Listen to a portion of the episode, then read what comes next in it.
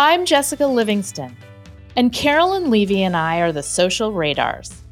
In this podcast, we talk to some of the most successful founders in Silicon Valley about how they did it.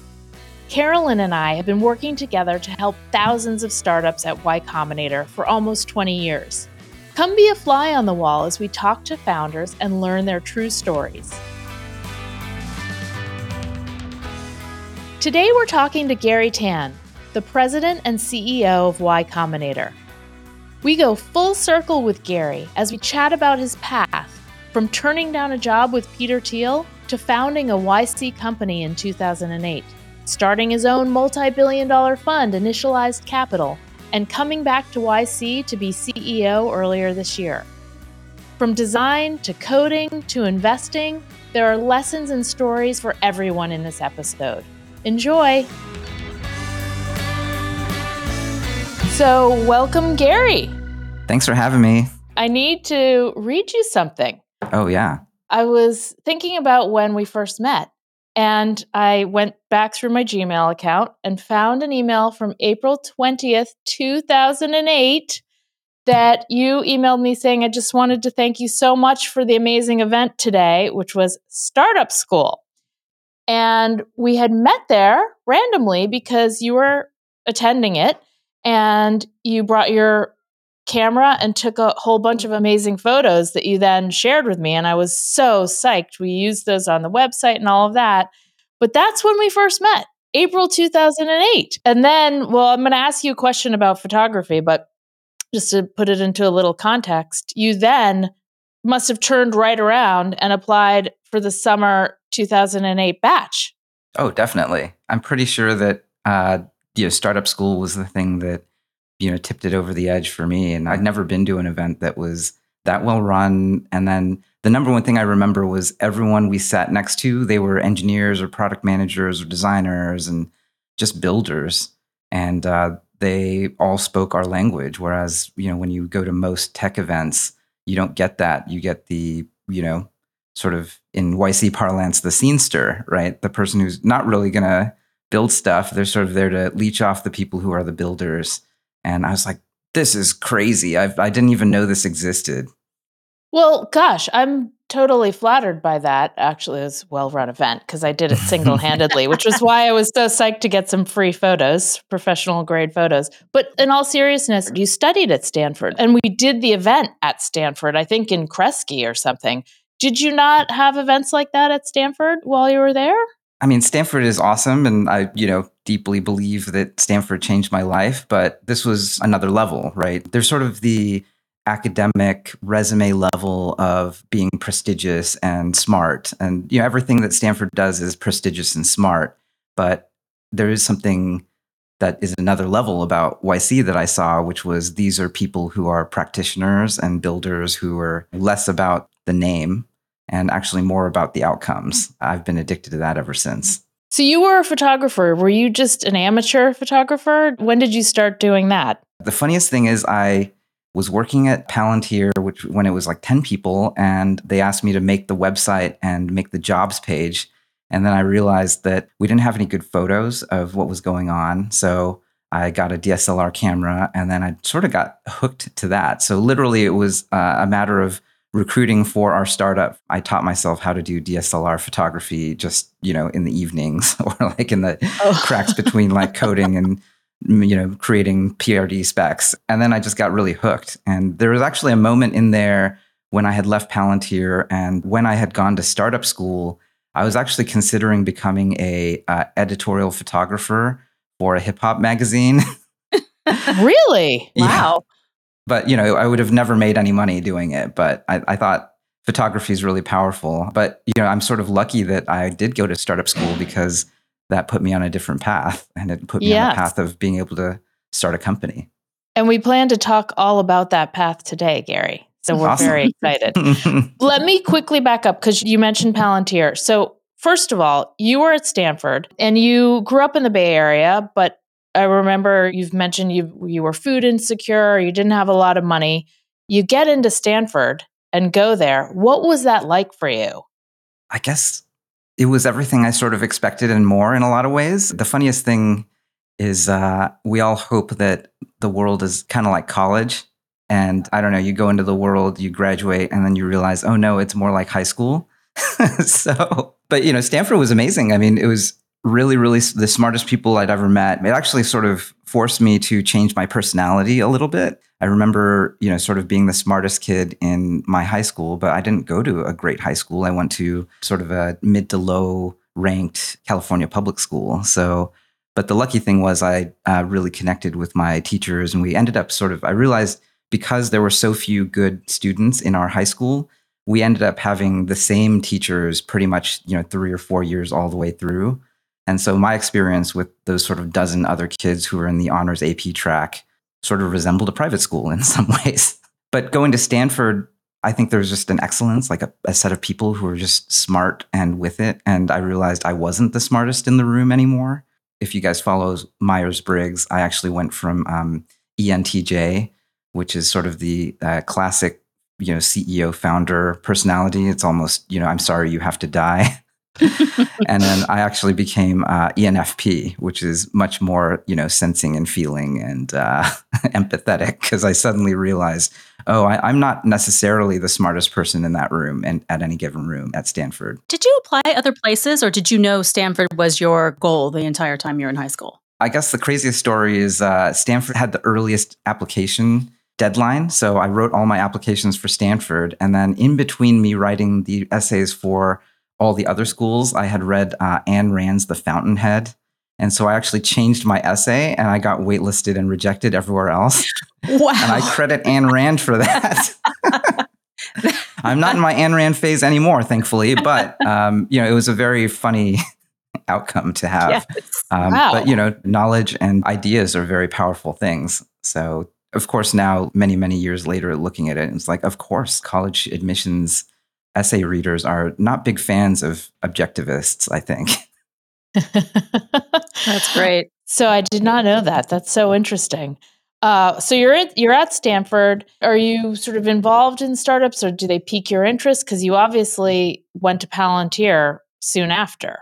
Oh yeah, I mean we were always trying to start companies, and I remember applying with my college roommate and one of my friends from high school to you know the E Challenge at Stanford and they loved the idea. I think it was an ad tech company. It ended up being like what Link Exchange was, if you remember that. What Alf, I think um, Ali Partovi, right? Yeah, that's right. Yeah. Maybe. Yeah, I think so. We ended up not getting funding, and you know, I remember them saying, "Oh, like too green," which now I sort of understand. Like it's it's kind of funny to be on the other side of that. We probably could have done it. Actually, we just needed to take it a thousand times more seriously. But it's so funny now spending so many years funding companies and working with YC. The difference between committing yourself and actually doing it versus like sort of going through the motions is not that different, actually. It just requires a choice.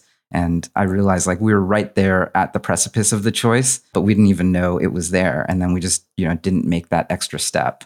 So we probably could have started a company right right out of college. Easily. Did you and your friends have like a startup icon? Like we all want to be like X I think Bill Gates through high school and college was like a little bit more the person we wanted to be like. And then, of course, I ended up going to work at Microsoft. I was actually sort of amazed how different that place had become, like sort of the swashbuckling, you know, make new products sort of place that we remember reading about for Microsoft back in the 90s. I mean, they were also really mean and they'd copy everything.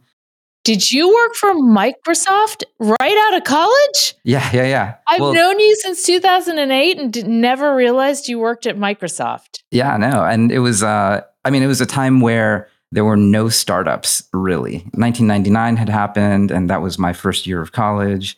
And then by 2002, that was sort of, you know, Web 1.0 had sort of burst. Crashed hard. Yeah, that's right. And I remember like interviewing at a bunch of these startups, and then suddenly all the startups were gone. So, wait a second. So, you said oh, also you were interviewing for startups, but took a job out of Stanford at Microsoft. Yeah. I mean, by 2003, when I was graduating senior year, there were really not many startups left. Okay. Because they had all burst in the bubble. What job were you doing and what was it like there? Were you in Seattle? Yeah, so I, I had actually been making web pages and you know database backed websites since uh, 1997. Even though I was like 22, I had many many years of experience making websites, and you know I worked at one of the agencies that made the first Apple e-commerce store, for instance, and that was really fun. Oh wow! that's where I, you know, how I learned to code when I was, you know, 17, I think, taking BART into San Francisco. And yeah, I, I just loved writing code and making stuff. So I don't know, by 2003, it was very disappointing like that. Uh, and this was very wrong. When I think about crypto today, I sort of wonder if we're entering, you know, sort of the same phase that the web was in in 2002, 2003. And when I was 22 years old, I thought, oh my God, I missed it. It's over. Like what the web is over.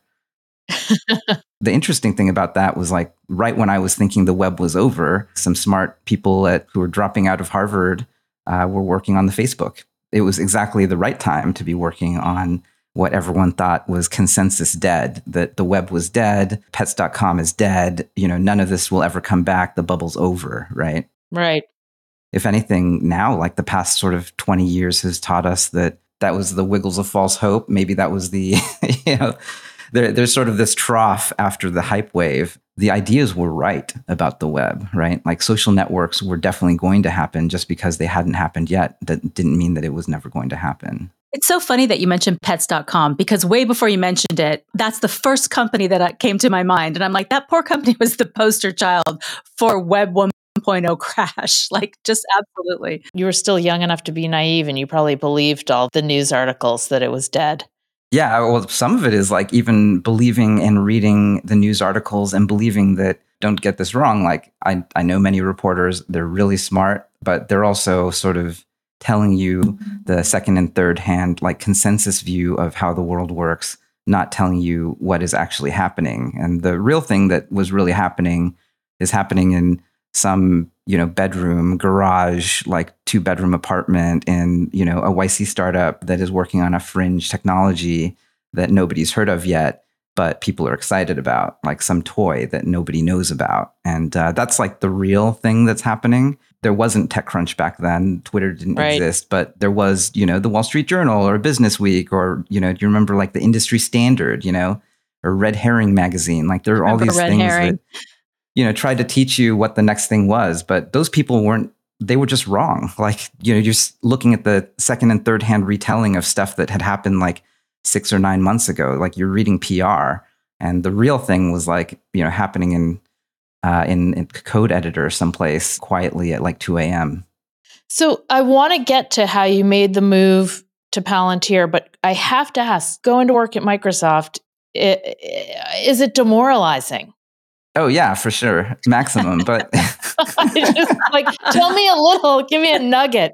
What was it like? some of it though was also you know this was the first money that i was making you know i think i got a you know the job was like $70000 a year which was like more money than i'd ever seen before as a 22 year old i do think that i made some mistakes about how i should have thought about money like you know i got the got a brand new car granted it was like a honda accord but it was a brand new honda accord and uh, you know i got the nicest leased apartment that i could get in you know the fancy part of seattle so i could go drink martinis with my friends on Friday and Saturday nights. I regret all that because, you know, in the background, I knew that I wanted to start a company, but I sort of fell for the trap, right? Like you go to a job, you sort of get, you know, just chat on all day by like all the, you know, the, the giant company of people who, you know, aren't really building that much, right? Like I couldn't believe how many people there were to just ship a product that um, was sort of copying what RIM BlackBerry was. So I, I ended up leaving the web uh, working on uh, Windows Mobile. And they actually gave me like the 22 year old level 59 PM. They gave me all of the things that ended up making the iPhone a success. So like music and photos and like all of the, they were pretty fun scenarios, but they gave it to the like lowest, newest PM and uh, also gave me no resources at all. So I sort of remember like going with some of the other junior PMs it was all about integration into uh, Windows, for instance. You know, Windows Media Player was a big thing. Like people stored their MP3s in there. I remember we had to like go over to uh, the Windows Media Player PM's office and like wait there. My friend brought a bat, like not to actually threaten him or anything, but it was just like sort of like a theatrical device. It's like, hey guys, like we really need this thing. and, and sometimes they'd give it to us. Sometimes they would fix the bug, and often they wouldn't. And then that's why it was so broken. It was like impossible to get anything done because you know Microsoft by then uh, was not like sort of the Bill Gates like ship a lot of software and work hard and you know make something awesome. It was sort of the ossified set of fiefdoms of people who you know were paid outrageously well and mainly got ahead by backstabbing each other in like sort of the the stack rank every year. So it was just this sort of ossified place, and uh, and then it was such a terrible place to work that I had to like sort of self-soothe by like drinking and partying with my friends or something and I, at some point i realized yeah i realized at some point like it was a trap you know like this uh, the system sort of traps you into a job that you don't like so then you need to like spend money on things you don't need to try to like make yourself feel a little bit better and that that was like my 22 year old experience I did the same thing, but I was 25. So I think it happens to the best of us. Um, yeah totally honestly. and if people are listening like there's a way out don't worry They are golden handcuffs, but you can take them off. that's right So, how did you land in Palantir? You you decided to make a change for yourself, obviously. Yeah, some of my friends uh, started a company with Peter Thiel. I think they were working at his hedge fund. I guess initially they wanted to work on some stuff I didn't really want to work on. My parents were immigrants from uh, Singapore and Burma, and on my mom's side, we were sort of, you know, both economic and ethnically political refugees from both China and Burma to Canada. I was always worried about like politics and the government. So, you know, initially Palantir was meant to help three letter agencies catch Osama bin Laden or help with surveillance of people. And that wasn't really something I exactly wanted to work on. You know, later they came and said, Hey, could you work on hedge fund software? And I was like, Oh, okay.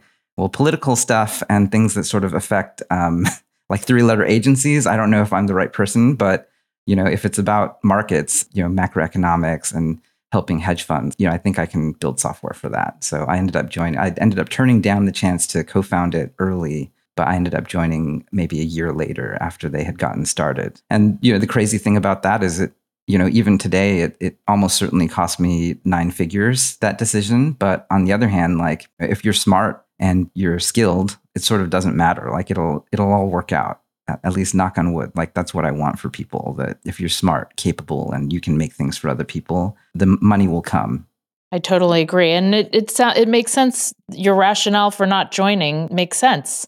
So you're at Palantir. You're like early employee though, like number ten. Is that right?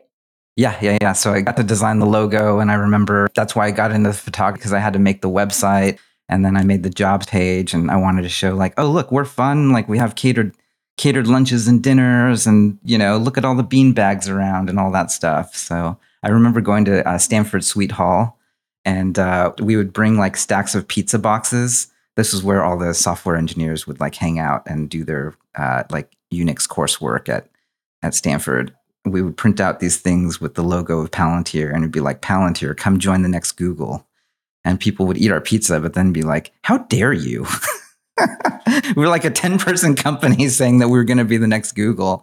But you know i just think about that as uh, that was what was sort of necessary to you know even put out that vibe was necessary to like hire and build like the kind of team that was necessary. And you know of course palantir ended up being a multi-billion dollar public company but it's not exactly google i guess What what year is it that this is happening? uh, this is 2006 2006. Okay. Yeah. And what did you learn about startups while at Palantir? Because obviously you're starting to think at some point that you might start your own. What did you learn while at Palantir that was really important? I think at the end at the end of the day, it was really about software. And you know, I, I think when people look at Palantir, they sort of wonder how does it work? How could they build these giant uh, revenue streams from like the government? I think the number one thing I learned was software and the ability to build technology. There's sort of a technocratic aspect to Palantir that actually runs through YC and runs through everything that I've seen work in technology, period, is like, what do the builders want to build and what are they capable of building? And then everything else about technology capitalism is about like latching on to that technology. So in the end, it's like, what does a software engineer want? And like, what are they capable of doing? And then everything else, all the superstructure around that is like mostly extractive from those software engineers. which is crazy. When you look at Microsoft, that's what it is, right? It's a late stage technology holding company. meant to extract as much money as possible from the real wizards of the situation, which are like the software engineers and designers and product people. The average profit per employee at like most tech companies, it, it, really ranges, but it's pure profit, sometimes like half a million dollars to like two to five million dollars, something like that. It's like really sort of astonishing. And then it's only a very recent phenomenon, I think the past three or five years, that tech started to have to actually pay that amount of money to their top performers. Back in 2003, 2005, like that wasn't true. You know, even your top performing engineers, they'd make like 300, $400,000, but on a per employee basis, like they'd probably be making like tens or hundreds of millions of dollars worth of market value. And it was like purely extractive. Yeah. So, you know, I, I think that that's what I learned from Palantir is like, that's really valuable. And so software engineers and people who are able to create these products and services for other people that like society desperately needs don't underplay and undersell like what that is worth because every startup and every business in the world needs it and needs it desperately. And uh, that's what palantir is. It just goes into these situations that would never have access to a good software engineer and then applies software and and then there's leverage. And i think that that has like played out across my entire career. Like every startup that we fund that turns out to be great. The core of it is great technology that then solves some problem or need that frankly just unlocks things people need. Well, that's a good segue actually, because now I'm going to ask you about you come to startup school. You're obviously interested in startups at Stanford. You, you must have applied to YC within the next few weeks. I mean, I think we must have been doing interviews in May for that summer, which, by the way, was in Cambridge. But what led you to take the leap to start your own company? I ended up wanting to be a designer. I was, you know, I was 26 at that time. So I was sort of in my searching mode. Like I spent a few years as a lead engineer and designer and PM, sort of running one of the teams. And then I wanted to just like see what it was like to be a designer only. So I actually went to work at another startup for uh, Jen Wolf, who actually is now one of the new managing partners at Initialized. Uh, so she ended up coming to work for me at Initialized, and now she runs Initialized, oh, wow. which is fun. Uh, but she was my boss back then. And the funniest thing was being a designer was great, but it also gave me a lot of free time in in the evenings. And uh, I ended up working on a side project on my own time, on my own device called uh, Posterous, which was a blog platform. And it was with uh, one of my other college friends, Sachin Agarwal. It just started as a toy. Like he made this thing that let you uh, post by email to a, uh, initially a WordPress blog. And then I came in and started working on the website part of it so that, you know, instead of posting to WordPress, it would be to posterous, you know, dot .com, its own blog. And the whole claim to fame, I think, was that the iPhone was brand new. Apps that let you post photos had not become popular yet. It was a new platform. Like people didn't understand threading yet. So Instagram didn't even exist yet.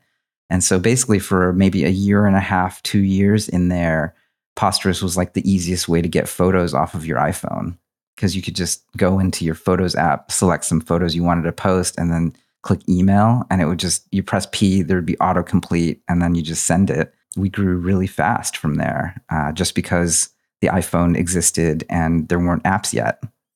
I remember it was dead simple posting. That was sort of the tagline if i remember correctly. So we accept you into y combinator and i have to say it was probably helped a little bit that I was so excited about all your photographs and I knew you and we were oh, excited oh, totally. to meet you and Sachin. so we accept you. You moved to Cambridge. And by the way, this was the last Y Combinator batch in Cambridge before we fully moved to Silicon Valley. What was Y Combinator like back in 2008? Like it seems so long ago. What what do you remember it being like? I remember trying to get through a summer in Cambridge without an AC unit and I think we lasted about like four days or something. it was so hot. And I had actually moved to Cambridge, having lived right next to the YC office in Mountain View on Pioneer Way. No. so I was right wow. there on Shoreline at the time, and I, wow. you know, gave up my, you know, my housemates, and it was lucky too that we did that because I don't think Posterous would have existed if we waited another batch because YC Summer 08 was the batch that Lehman died, where Lehman Brothers literally crashed. Oh, yeah. uh, 2008. That's right. so we closed our $700,000 seed investment from our you know seed investors the day Lehman died. And then anyone who hadn't raised money did not raise money for another 6 months. And then I remember you and Paul said winter 09 there might not be any investors at demo day so if you're worried about it you can defer and you know come back uh, in another batch or two because we we don't know if there will be any investing and to this day if you look at the batches summer 08 is actually the least successful batch in history That is so funny that you said that because I just before this interview, I was like, I, I just want to bring myself back to that batch and remember who else was in that batch. Because I knew Cloudant was in it, but I couldn't remember. And I Yeah. looked at that batch and I said, God, this this batch did not do very well. yeah And Yeah, now, yeah. of course, I'm That's putting it all together. Wow. which is also relevant to today but i don't think it's as bad as uh, 2008 right now yet for startups and you know knock on wood it doesn't it doesn't go down that way when we were interviewing people for winter 2009, we basically said we're only going to accept people who can make money very quickly or don't need a lot of money to survive and are really tough. And we only invested in half of the amount of people we funded that the summer before, and Airbnb was one of them. Thank goodness.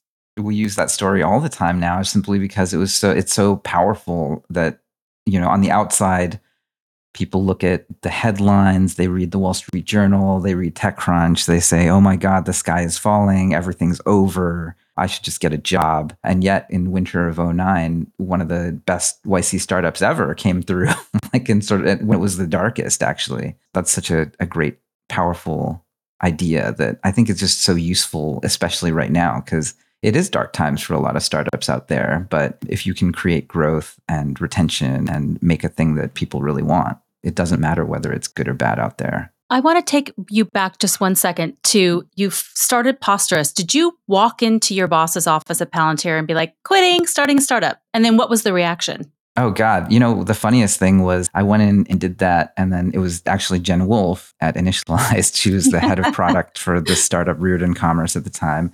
And she said, uh, you know what? Why don't you just go on leave so you can have uh, health insurance?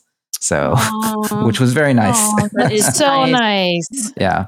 At the end of the day, like once it took off, like I, I distinctly remember YC introduced us to uh, Michael Arrington, who ran TechCrunch at the time. Michael liked it so much that he left it on the homepage of TechCrunch like extra long. Like I think it was, you know, 48 hours of it was the top story on TechCrunch a whole weekend. And I remember we got 10,000 signups uh, that weekend. And then 10,000 became 20,000 the week after. And it just kept sort of, it didn't double forever. But I, I just remember the user base in traffic and usage and all the numbers going up sort of between 20 and 40% every single month for like two years straight. Wow. And all of it was really from you and basically YC teaching us how to launch and you know how to just keep iterating. I definitely remember going for a walk with Paul and he sort of berated us actually about how terrible our uh, sign up flow was and he was right. And I'll never forget that because being able to take off all of the context and like look at a homepage or a first time sign up flow with like the eye of a beginner, uh, uh, you know, really put your shoes in a user. Like, you know, I don't think Paul's ever described himself per se as a designer, but like that is the key to truly great, you know, user experience design is like deep, deep empathy for the customer and the user. And Yeah. you know, that was one of the things I really remember is like really learning how to to do that and like put that above everything else when building products. Yeah, Paul won't hold back when he's telling you how to improve things about your site. Yeah. which, which is useful. important. I mean, I think that that's Yeah. something YC does today that is so great, and great investors do that. We're already invested, and there's a whole discussion that actually Carol and I had recently about you know what is founder friendly, and uh, I think there's a facile and wrong way to look at founder friendly, which is like we never say anything bad about you know what's going on. We just support you, like whether you're doing well or poorly. And that's like founder enablement. And that's not even friendly. Like if your friend is addicted to heroin, you need to say something and you need to get them off the drugs because it's going to kill them, right? I think that in startups, it's actually a very toxic and scary moment today where the principal agent problem of investors and VCs often is enable, just puff them up. Oh, well, I, I want to buy more of this company on the way up anyway. And then if it turns out to be not good, like I'm just going to ghost them anyway. So it's just like this purely transactional, like sort of coin operated founder friendliness that is uh, pretty scary to see. And it just results in more startups dying. Yeah, exactly. Founder honest is, uh, mm-hmm. is what yes, founder honest. Says which we were definitely back in 2008 for sure. Who was one of your favorite speakers, the dinner speakers in that batch? Oh, um, I remember like Bill Warner was one of the guys who spoke. He uh, created Avid Technologies. Yeah. And um, I just remember that being cool to, to, to hear about someone who had built something that had never existed before and how he sort of stumbled on it.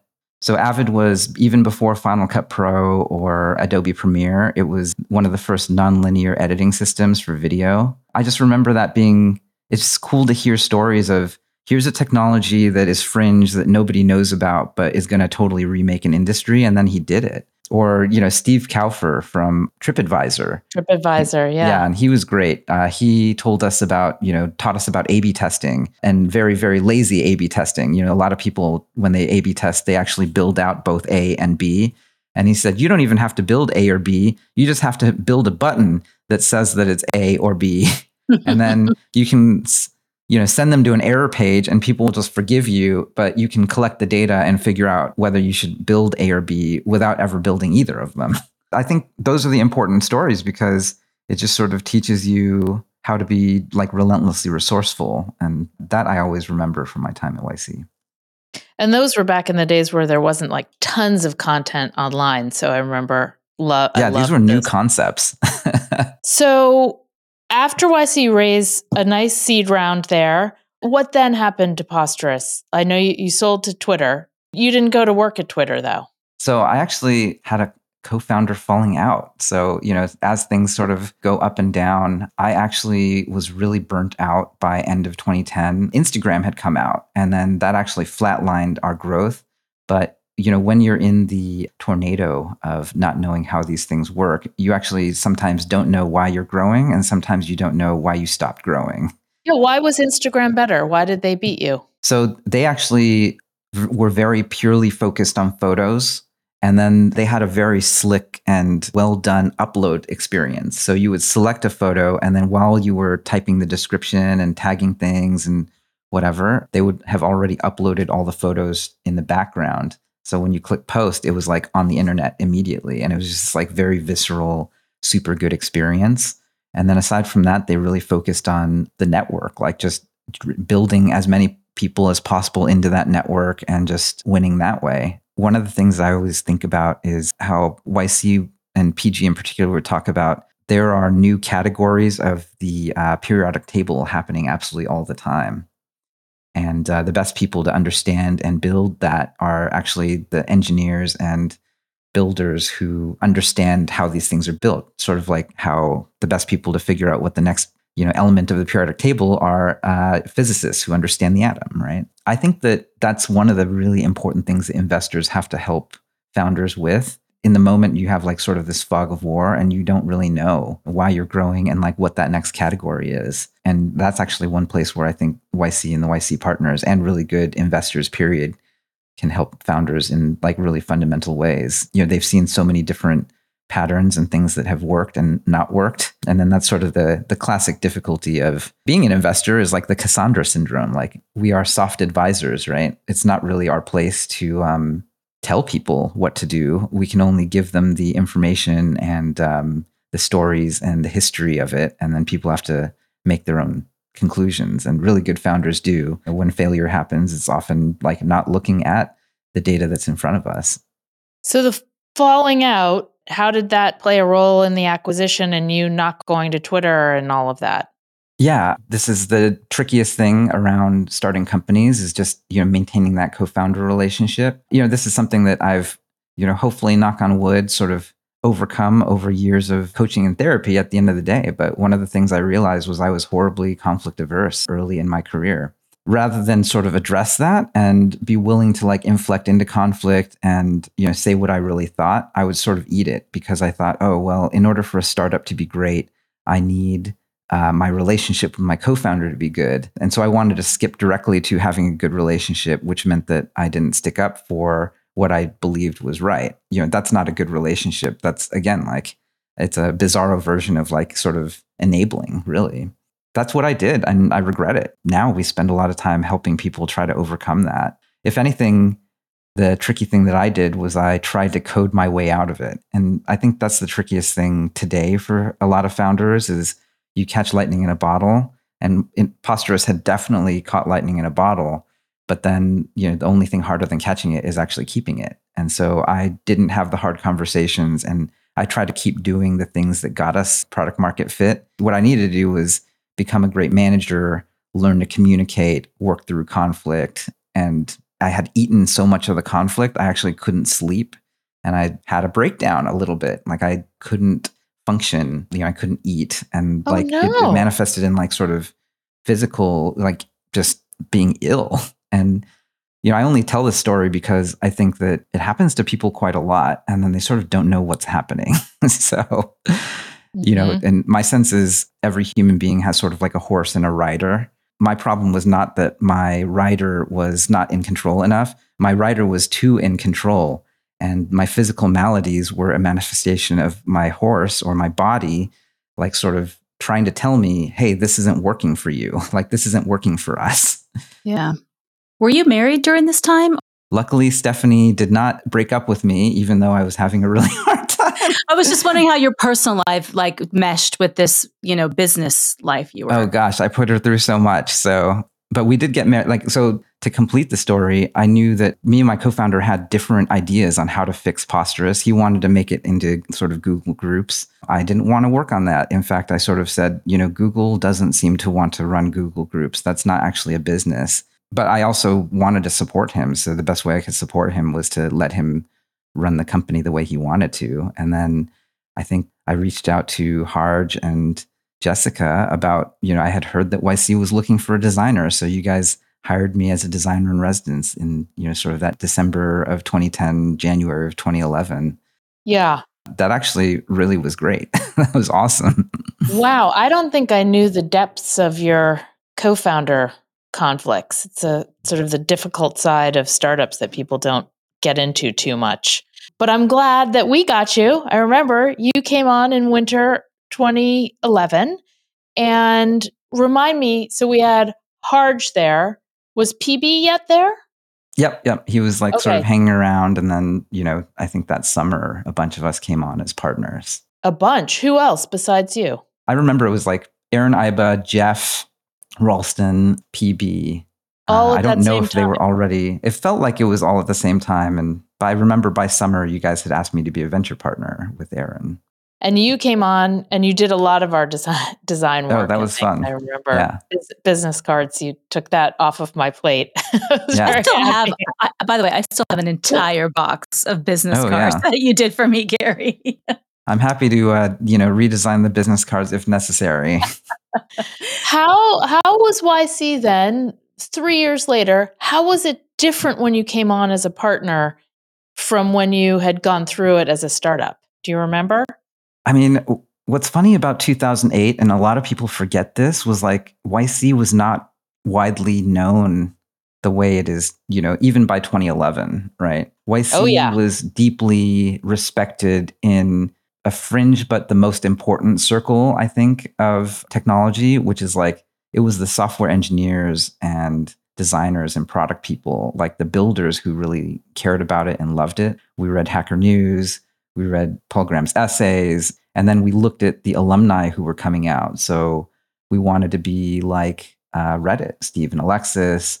We wanted to be like Drew and Arash at Dropbox. And then, of course, later is like we wanted to be like, you know, Brian and Nate and Joe at Airbnb. There's this small set of people who have the skills to build something that has never existed before.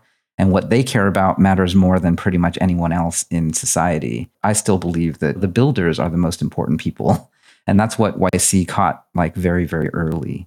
Those are the people to help build. You used to have to either go to grad school or get a job. And like, no, no, now builders who are really talented, like you should actually, you should be the one who has the agency. You should be the one who's the CEO. Like the hard part about playing chess is being smart, not like knowing how the pieces move. And, you know, that was, I, I remember Paul talking about that. And I'll never forget that because I think that that's one of the most powerful engines that powered all of this. And by 2011, there was Dropbox and Airbnb and Reddit. You know, one you're lucky, two you're good, I think.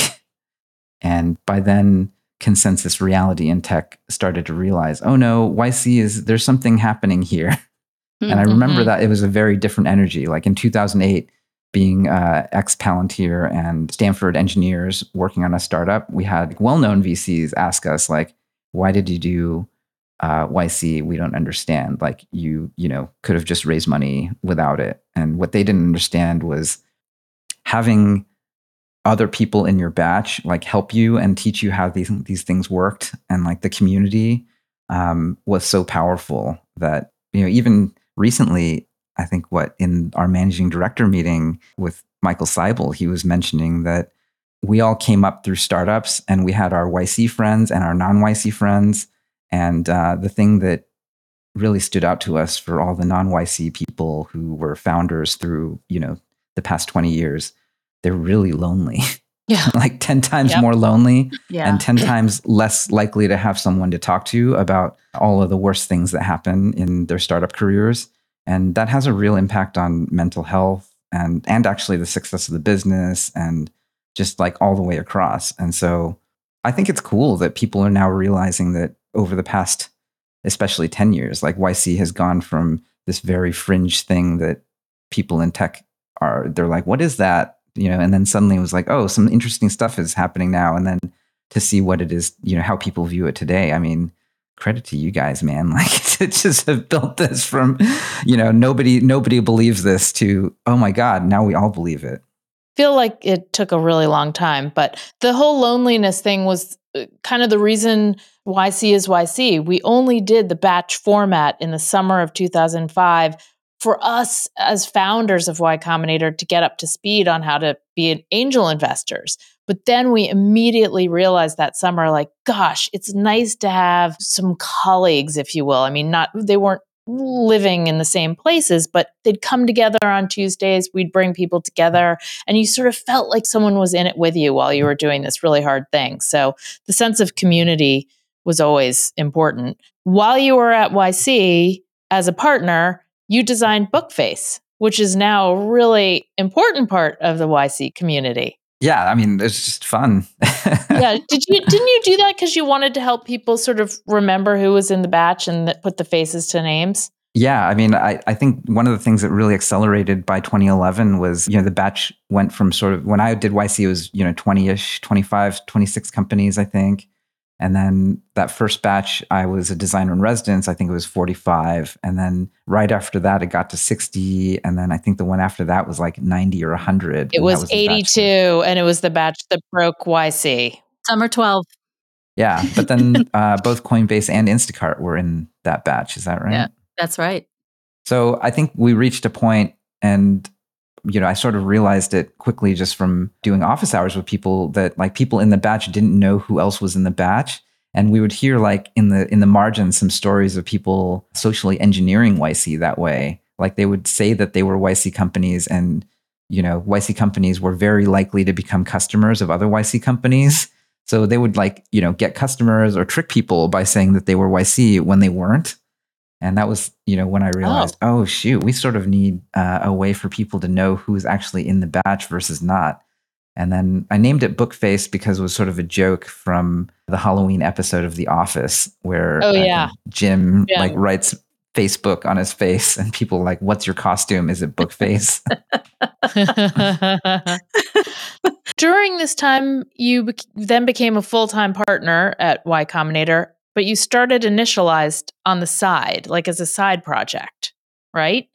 I mean, you kind of kind of uh, told you know uh, in- introduced us to our first limited partners. So I don't know oh, if you oh, remember I, this. I was at demo day. I do remember Alex, right? Yep, yep, Alex Bangash. So, but you know, I, I think when I look back on it, Initialized was sort of what an AngelList syndicate is now, or we were the younger partners who did not have exits yet. And so, you know, I was did not have a lot in my bank account, but at the same time we said, well, we want to be able to do some angel investing as well. And that was when, you know, YC would do it, its standard deal and then demo day was really about helping the founders raise money period. So, mm-hmm. you know, it was just a different time, but we learned a lot about investing that way as well. What did you learn about later stage investing? What did you find was different from being kind of the first investor like we were at YC? I guess it just never really stops being hard for these founders. I thought it was just very useful to see and just help people raise their series A and their B. And I, the interesting thing is like that's all stuff that is built into YC today in various programs. But yeah, that that was one thing that was clear the startups still need help and support like all the way through you know really good people around you makes a big difference and it's not just money yeah it's the investors yeah and you know the investors can do a lot of damage too i mean yeah the best version of it is like people who are high integrity who are smart who have a great rolodex who can help you and like are benevolent and i think yc has always been that for me and you know at, when i was away and working on initialize like that was something that I desperately wanted to model myself after, whether it was the way YC did it or the way SV Angel does it or other people yeah. who we all respect. So, okay, Garry, when this airs, you are the new president of Y Combinator. We are coming like full circle here on this. And yep. I I could not be more excited. I'm so happy. Me too. Same. Um, Yes, we're all so happy.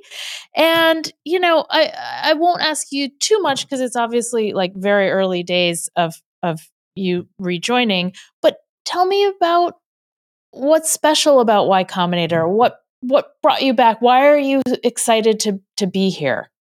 YC is actually the most successful investment firm that has ever existed in the history of investing, just by pure numbers, period. When you look at most venture capital firms, they are lucky to be 3x net over long periods of time because one fund will be like 10x and another fund will be 0.7x.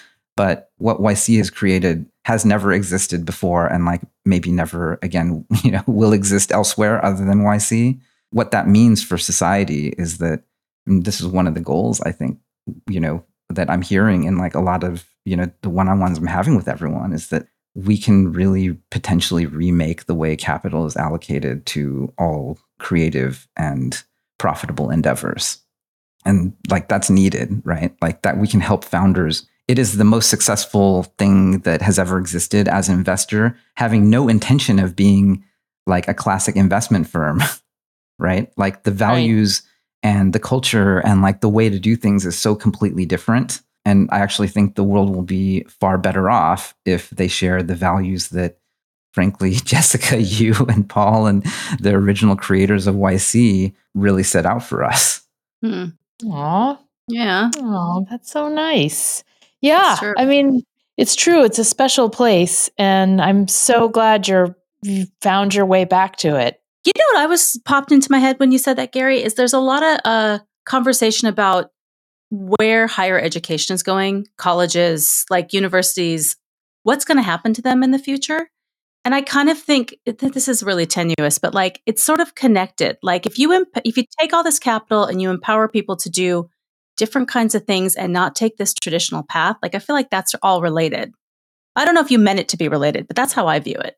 Oh, definitely. I mean, it's all con- it's certainly all connected because we want a lot more people who are capable and smart, able to like create these things that solve problems for society and take unconventional paths to get there. I think, to get where That's they want to sure. be. We want to make it easier for anyone to do that, to start yeah. their startup, which was the whole reason we started it, was to create this like alternative for people who didn't know what to do or how to do it and make it easier for them to to build something that people want. We used to have this tagline that was YC's for outsiders. Do you remember that era? No. Uh, yeah, I don't remember who came up with it. YCs for outsiders because it was like the theme was you don't need to be on this path toward an elite school. You don't need to stay in your elite school. Like if you've got skills and can build, just come and build with us. Like we'll help you. my question to you, Garry a lot of people know this about you, but you're a really nice person. You're known for being nice. And I'm curious if being nice has hindered you ever along the way in your startup journey or running companies. I think we touched on this a little bit earlier. I mean, certainly in my co founder experience, I, in the spirit of harmony, I would sort of go with things that I thought were wrong just because I didn't want to rock the boat. And that was my cardinal sin was to not be true to myself earlier in my career with many, many years of working through things and actually just uh, I do think that I think about uh, therapy and self work, and you know, even just studying the works of Jung and you know Adler, and you know, just the great psychologists of the 20th and 20th, 21st centuries. Like that's that's the self work that allows us to reprogram ourselves. So I can be nice, I can treat people like human beings, but there is also a goal and a thing that I want. And uh, especially as I head organizations, it's not about me being prescriptive or saying this is what I think and I have, you know, I have no justification for it. You know, if anything, my goal is to be the leader is sort of meant to be someone who is incredibly empathic, who can sort of bring in all of the different disparate things that people want. And then I need to do synthesis, which is everyone knows that we're we're on the same team. We may not be on the same page on you know how to achieve the goals but we are we can agree on what what the goals are and then if there's disagreement and there always will be because we're not one person we all have very different experiences people need to trust me to make the call to sort of bring in all of the different things that people believe. And then we need to disagree but commit. And the ideal thing is organizations of people who are very different who have totally different experiences but who are aligned, high integrity, and genuinely enjoy working with one another, we can actually disagree but commit and then make the right choice together, right? And it, it shouldn't require bad feelings, actually. Like done right, people can say, well, I don't exactly agree with it, but I understand it. And that's okay. That's actually like a good scenario. And, you know, the more I spend time with people, uh, the more I realize, no, no, like that, you know, that's that's what leadership is. It's not necessarily just making a call and saying, we're going to do it my way and I'm going to punish you if you don't agree. It's actually making people not just feel heard, but you know, actually hearing them. And that's where I think turning niceness and empathy into leadership, that's where the rubber hits the road. What makes you happy? What makes it fun? Hmm. You know, I, I, I think that I still just get addicted to various types of creation. So, you know, earlier, like working on Bookface after doing office hours was a form of that. And I was just like, oh, like, well, in the evening, I'm just gonna like write this code and release it. And if people like it, that's great.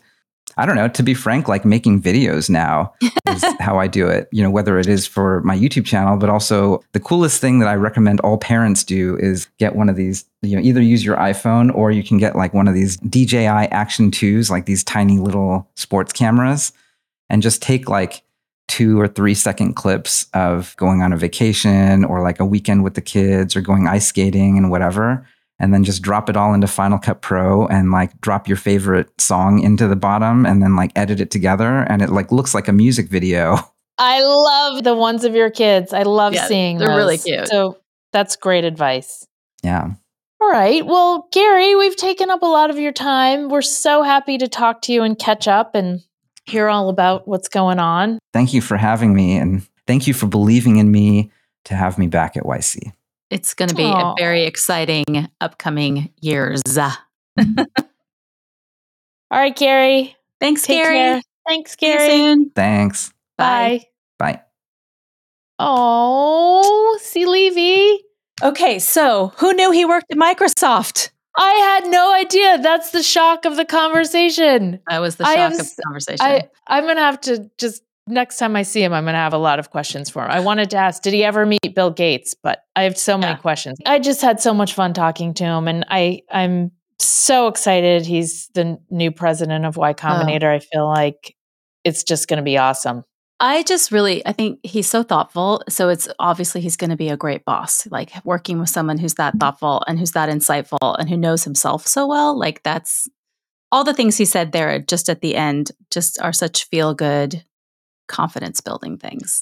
And I do have to say, having known him now, gosh, for like 15 years, having known him for 15 years, I have seen an evolution yeah. of, I mean, he's always been the same Garry and the same talented, kind, smart Garry, but I have seen sort of a maturity and a willingness to get into some conflict and resolve things that way. And I think, I think it's great. It's like a confidence uh, yeah. and like and and I and not to be too cute about it, but like the empathy that he was talking about, I think the empathy and the confidence feel like what's different. What's you know his evolution is how I that's how I describe it. Yeah, which is great. I love. I just love when when you see someone do flourishing when you've known them for so long. It that sort mm. of makes me happy. Yeah. Um, so that was a really fun interview. So great. Well, can't wait to talk to you for the next one. Yep. See and, you next uh, week. see you see you next week. Bye. Bye.